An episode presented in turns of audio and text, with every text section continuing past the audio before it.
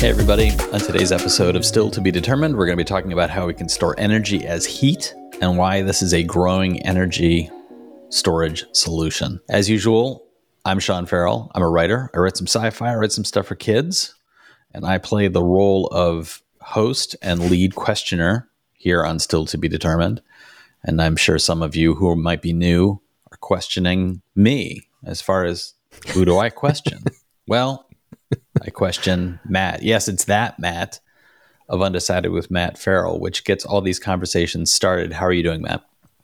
I'm doing great. How about you? I'm doing well. It's been a sudden spring into spring here in New York City yeah. where temperatures skyrocketed. I understand up in your neck of the woods, it actually hit 90. Yeah, it got recently. up into 90 degrees. That's For the week before, it was like 40, 50 yeah, degrees. Yeah. I was recently traveling with my family, and on the way back from our trip to Washington, D.C., where it was a balmy 85 degrees on the days we were there, I turned to my son and said, When we're getting home, we're putting your air conditioner in your window. His room was reaching almost 85 degrees in by 10:30 in the morning uh, when we got back. Oh, so man, yeah. And so I put it in the AC, and immediately the temperatures dropped, and now his room is too cold. Comfortable? So, no, maybe a little, maybe a little chilly. Climate change, folks. Hold on, it's gonna get worse before it gets better. Yeah, strap yourself in.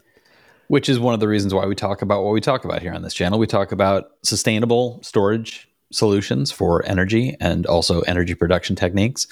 And normally we jump off of Matt's most recent videos into our conversation. But this week we're doing things a little differently, aren't we, Matt? Yes, we are. Yes, we're doing we are. it very differently. We're doing things differently because Matt decided to be lazy. No, that's not true. That's right. Matt, do you want to explain a little bit as to why we are currently wading into a non existent video discussion? well, for one thing, it's like I'm I'm going on a big trip, so I'm plan- I'm going to the UK to do a whole bunch of stuff, and so in preparation of that, Sean and I are recording a bunch of episodes, getting ahead. So of course we're now out of sync with Undecided, but also I get a chance to interview a lot of people from around different industries that I interview them sometimes on background. Sometimes it's I'm thinking of doing a video around uh, that the topic that they currently work in, but I don't work them into a full time video at some point. So it's like this is an interview today. I, we did an interview with the CEO of Antora Energy, which is a thermal energy storage system that's based out in California. And they're a really cool company. They have a really interesting kind of technology that they're developing for thermal energy storage. And I haven't had a chance to make a, a video around what they're doing yet but I thought it'd be fun to share that full interview here on the show. It should prove interesting. And just to share some insights into what leads into this conversation that Matt had with this gentleman from the energy company, some comments on some previous episodes that are related to this idea, like these from Still to Be Determined number 152. This comment by Daniel Boger, who wrote, The Technology Connections YouTube channel did a video a while back where he talked about how in the summer he uses his house like a battery and cools it down fairly cold at night when it takes less energy to cool the house. Then he doesn't need to run his AC during the day. This seems like the kind of the other side of the same coin for this technology, but on an individual scale that doesn't require remodeling. There was also this from Siebert90, who wrote, What I like about district heating is that you can throw in multiple heat sources in a single distribution network. Like I know from Vienna, Austria, they use heat from waste incineration, biomass, geothermal, and heat losses of gas power plants, which raises their overall efficiency. In the summer, they also use that excess heat for district cooling with absorption refrigerators. Yeah, I think you meant excess, not access, but that is true. And here I am reading yeah. I am Ron Burgundy right off of the prompter without even. yeah, I, I love both of those comments, especially the one about technology connections, because you have to shift how we think about heat because there are things that we do in our daily lives that we could just shift how we're doing things just by it's cooler overnight. So why are we not just like super cooling our homes and letting that cool kind of just like slowly go away over the hot part of the day. And then you're saving so much more energy by how you're heating and cooling your home. And the same thing with our water heaters. Our water heaters are basically just heat batteries inside of water. So it's like we don't have to have them heating all the time or heating at certain periods of the day. We can be a little smarter about how we're doing this and take advantage of how heat flows and how heat works. It's a very smart approach. Yeah, there were also other comments from an earlier video. This one goes back to January 25th, 2023, our conversation about how a brick and rock battery is changing energy storage. There was this from Thal Aquatics, who wrote Similar technology has been used in the glass industry for a long time. We call them checker packs. The structure they are in are called regenerators. The exhaust of the furnace goes through them, heats up, and then we switch directions, and the intake combustion air comes through the checker packs to get preheated.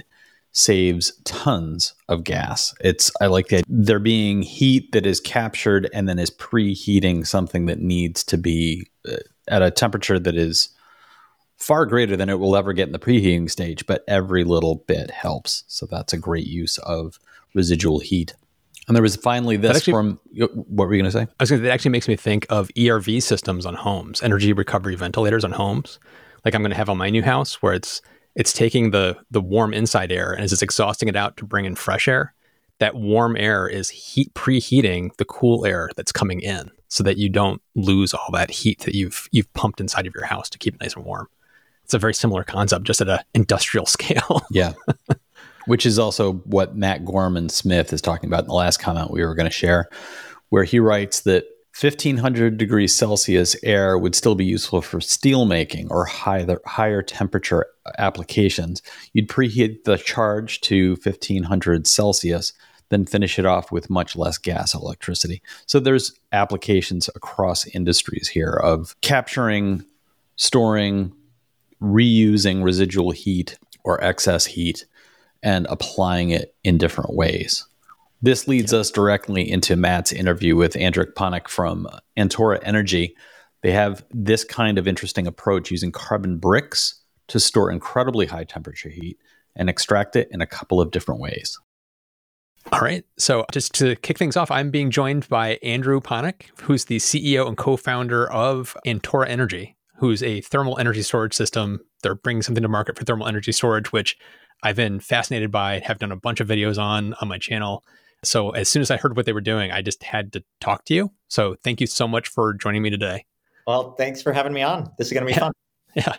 Um, I'd like to kick things off just to little, learn a, bit, a little bit more about you specifically, because I'm curious, like, how did this all start for you? Like, if you go way back, like high school, college, like, what drew you to where you are today?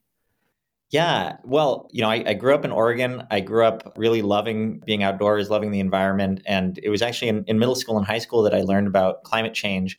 And it was it was definitely a, a, big moment for me where I I felt like I found my purpose. You know, I, I knew that that was a problem I wanted to work on solving for the rest of my life. And you know, I, I back then, you know, I was having fun making all sorts of little contraptions. You know, I would make you know solar concentrators and wind turbines and all, all this sort of stuff. Uh, uh, as a hobby and uh, had a great time doing that. I, I, didn't really have any idea that I would uh, be an entrepreneur or anything like that, but I knew I wanted to work in those areas. I loved science, engineering, math.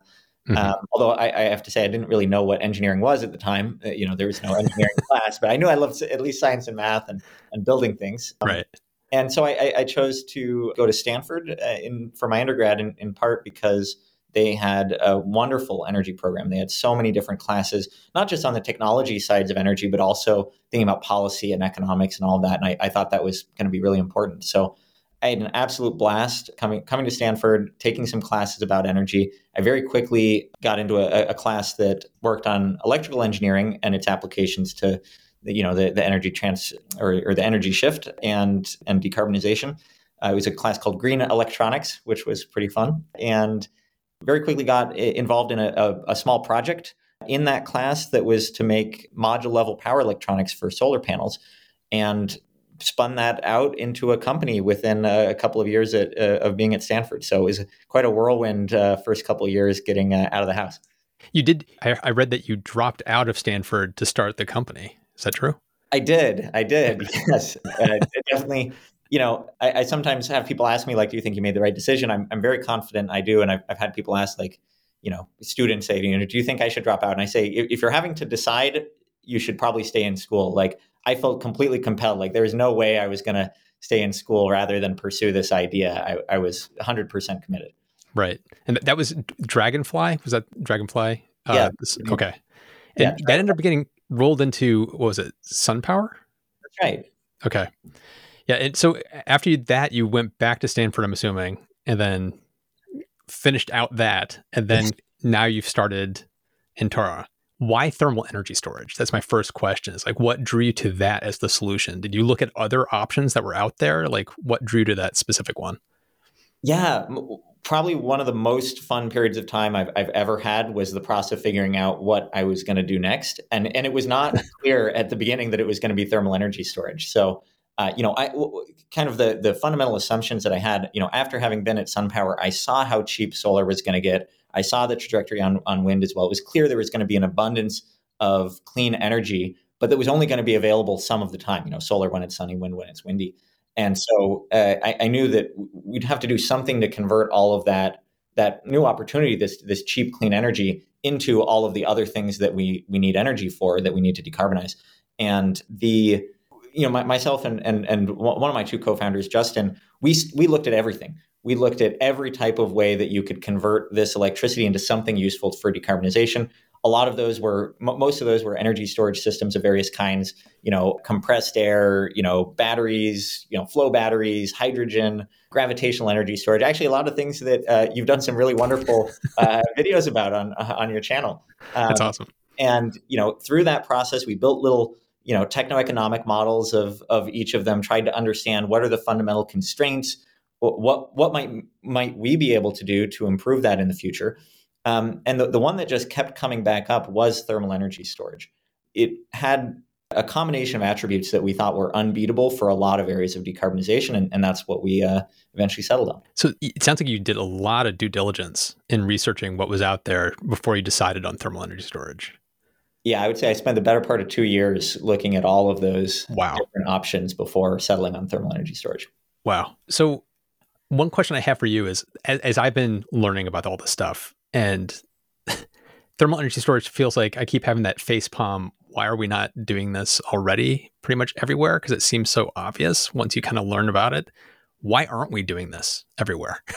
already. it, it, I love that question. That is exactly the right question because, like, when you look at the, yeah, we, we had to second guess ourselves when we were looking at all of this of just like, yeah, wh- wh- why, why, why aren't we doing it already everywhere?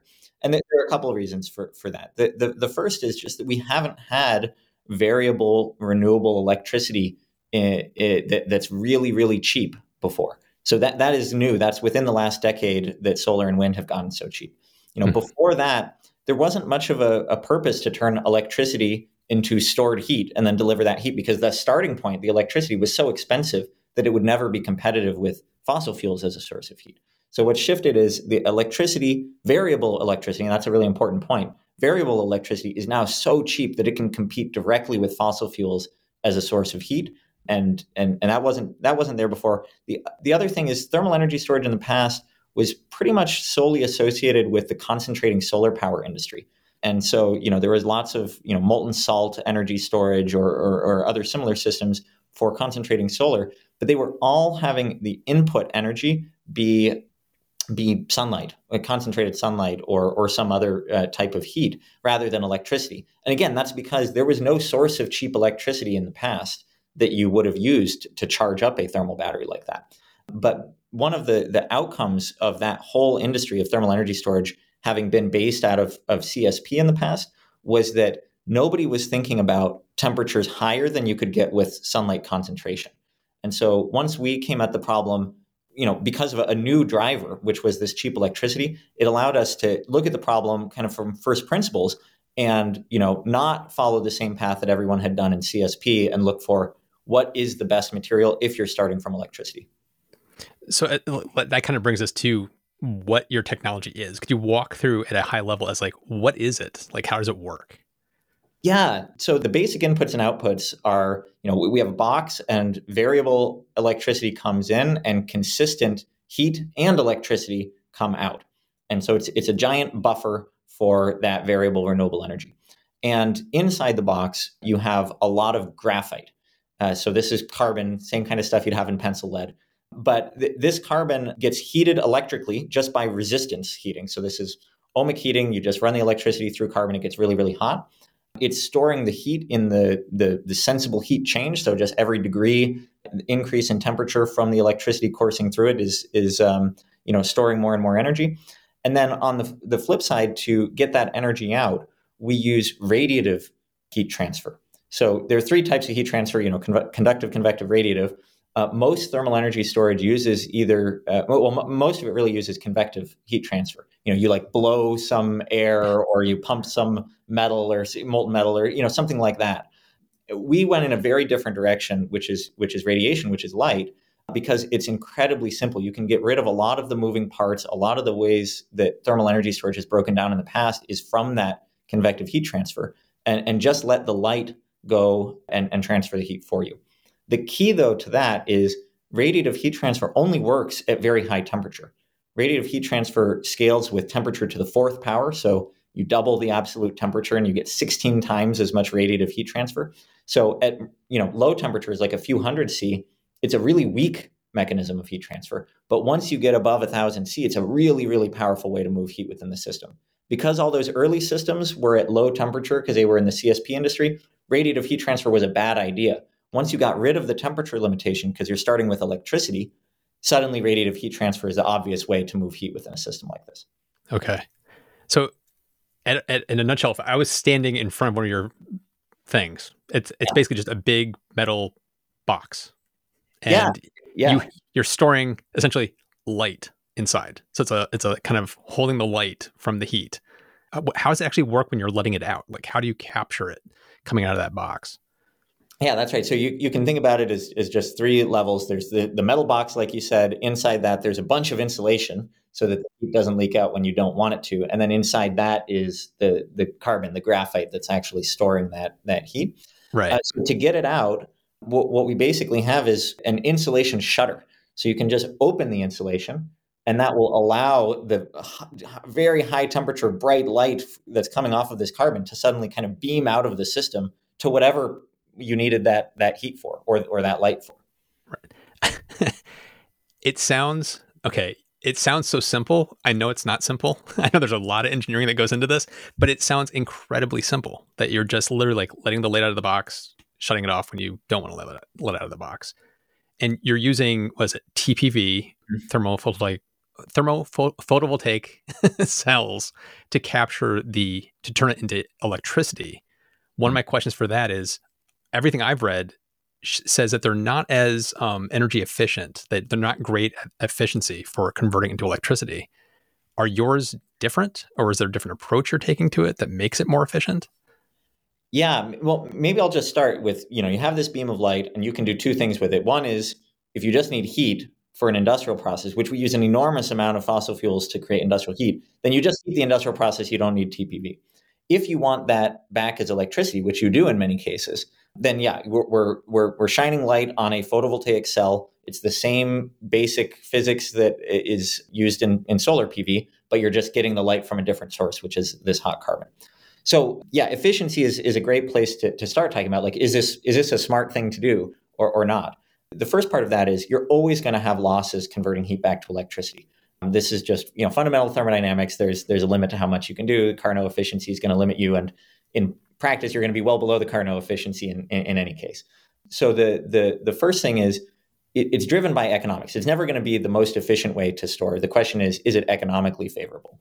And the answer that we've seen is in a lot of cases, yes. Even if you're at relatively low efficiency, like 50% or even 40%, if the input electricity was this otherwise wasted, you know, solar and wind that was coming at, at cheap, abundant times, and you're then delivering it at a time when electricity is really scarce and really valuable, it's okay to have some of that loss as long as your your capital expenditure to build your thermal battery was really really low.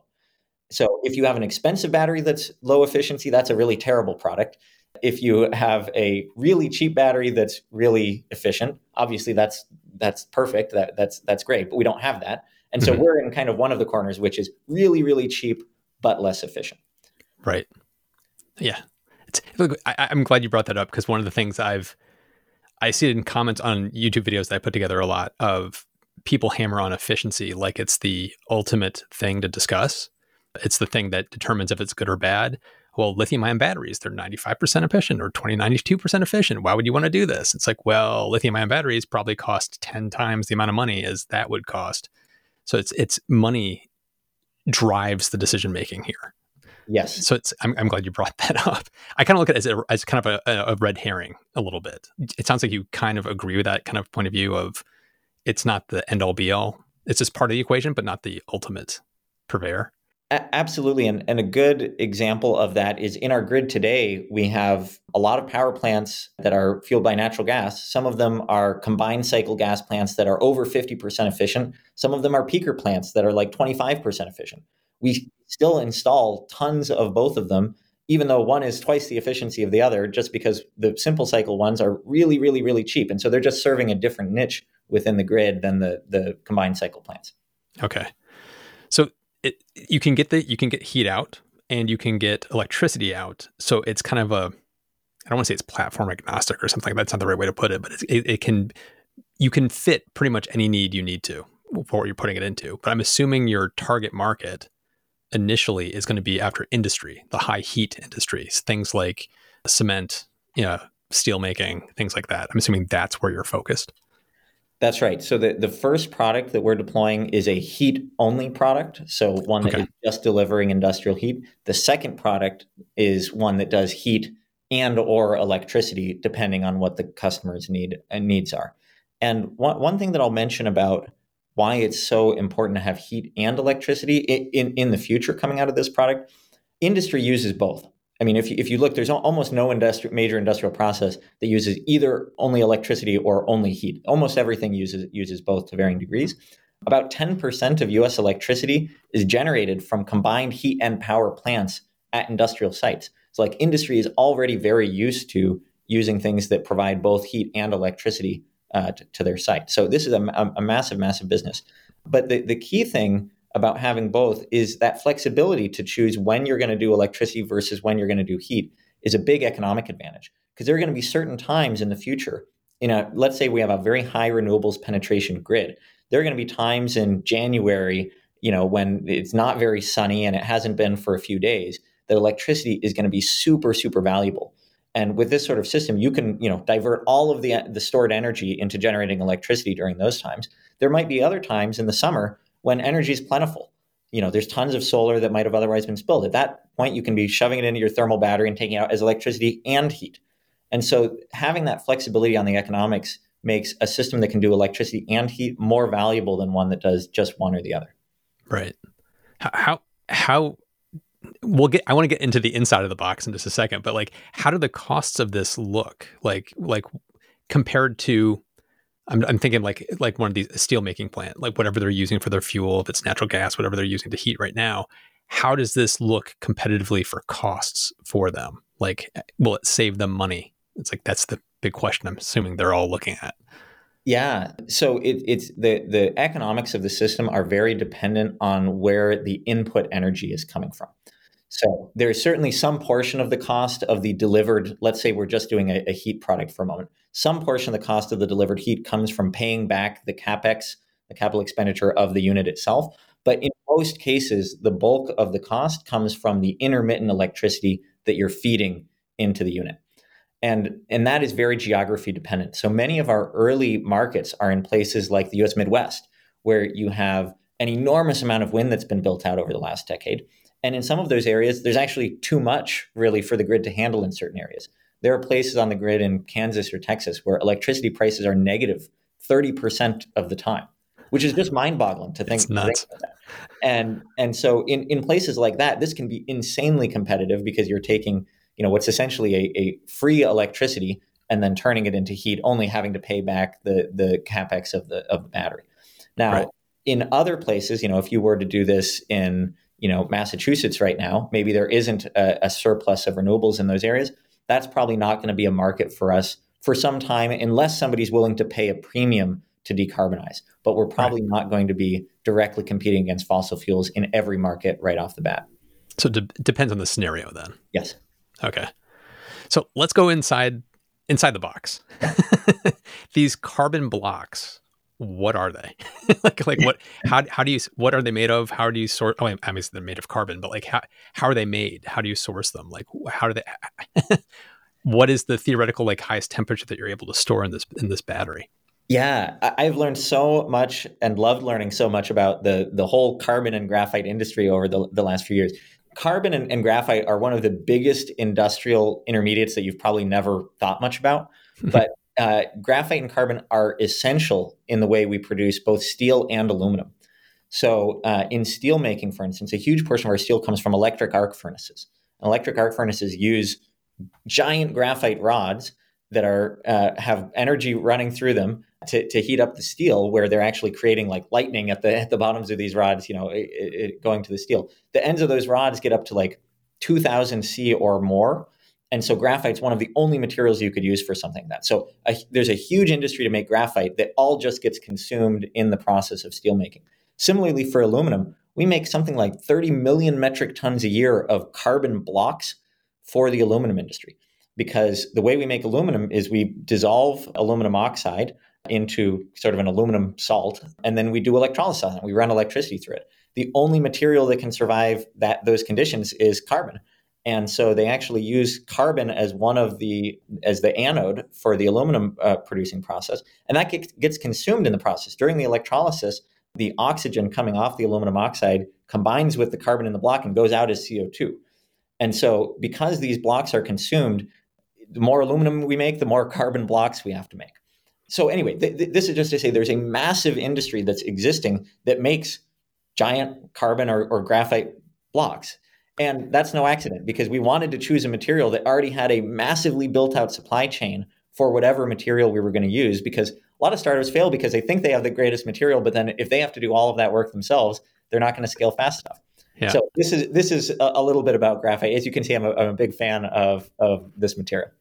Yeah, that's one of the things I've, I've, I've talked to a lot of companies, battery startups, things like that, and they're like, "We have the best battery in the world." It's like, well, how, what what's the materials in it? It's like it's all the stuff that's in it are very hard hard to source, and there's no uh, supply chain established for it. So it's like they've got a long road ahead of them if they want to start building this out of scale. So you really are just tapping into an existing supply chain market that already exists. is already capable of producing this stuff for you. Yes. At whatever scale you're going to need into the future. Yeah, I think some, something like 1% of the global carbon and graphite industry would enable like a terawatt a year of energy storage deployments using our system. So, like, oh we can get to massive scale with still being a drop in the bucket in this existing supply chain. Oh, my God. So, do you, that's incredible. You have pilot projects going on right now. Is that true? Yeah, we're almost ready to turn on our first pilot project, which is in the Central Valley of California at a, a customer site, a company named Wellhead Electric, and we're very excited to be turning on our first system.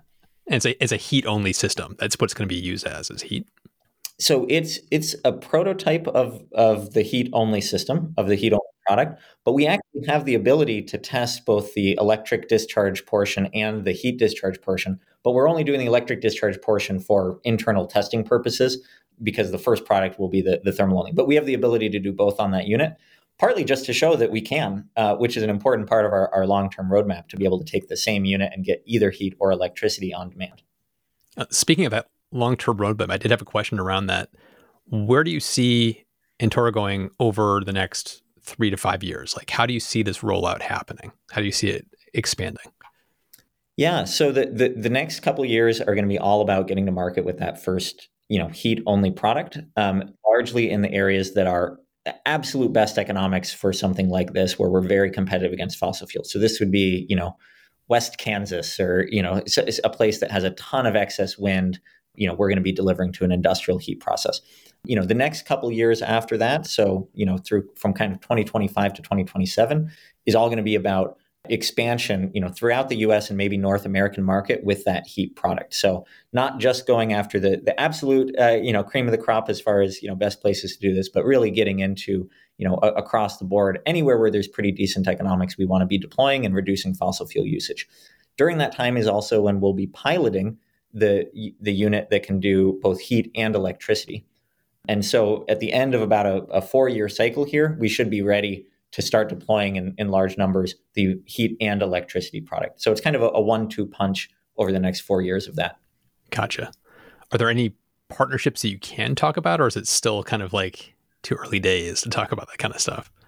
Uh, th- there are a couple that w- we'll probably be able to talk about soon, but I'll, I'll just say, you know, there, there's the type of partnership that is going to be really important mm-hmm. for this is to partner with those that can produce the variable renewable electricity that would you know charge these systems up. So that's very much on our mind. We want to be able to uh, find either existing assets that have a lot of curtailment or negative electricity prices or new units that are being built where we can essentially improve the economics of the plant as a whole by saying we're willing to take the dregs. We're willing to take the worst uh, priced electricity that your system will ever produce.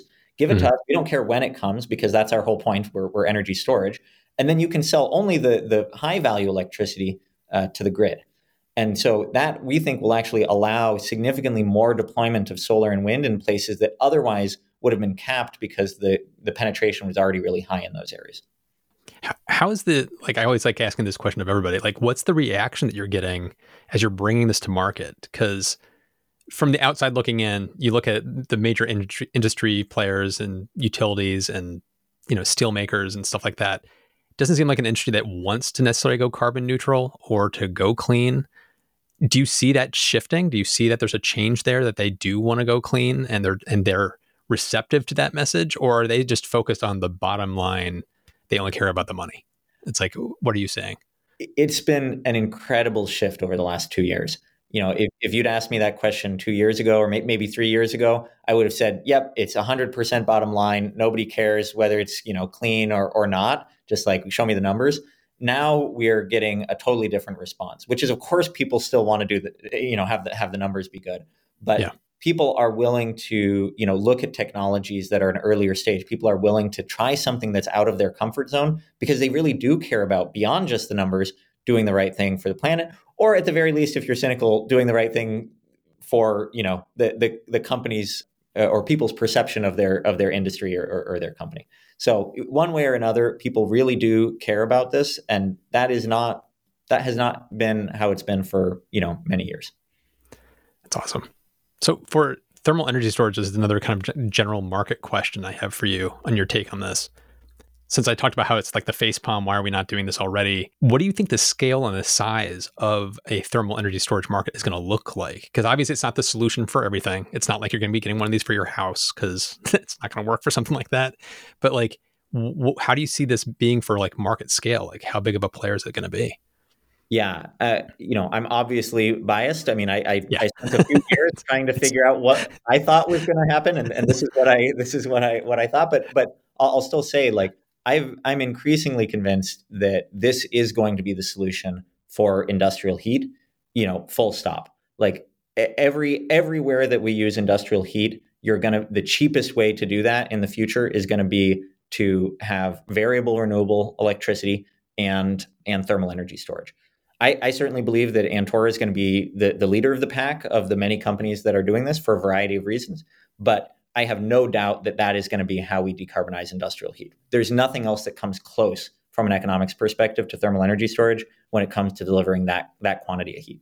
What are the three things that keep you at, up at night or worry you about this energy transition and energy storage? Like, what are the three things that kind of keep you awake? Yeah, I, I, think the the one of the biggest things that we need to solve and, and everybody in this market needs to solve is uh, the financing aspect you know the, the the the flows of money that are going to have to come into this industry to to build out all of the all the solar, all the wind, but also all of the electrical energy storage, lithium ion storage, and, and thermal energy storage that's going to be needed is is mind boggling. I mean, these are these are huge flows of money, and you know we we have a pretty good roadmap that was developed over the last decade or two by solar and wind, just showing how you can get from a niche player in the energy industry to something that really is doing hundreds of billions or trillions of dollars of, of deployments globally.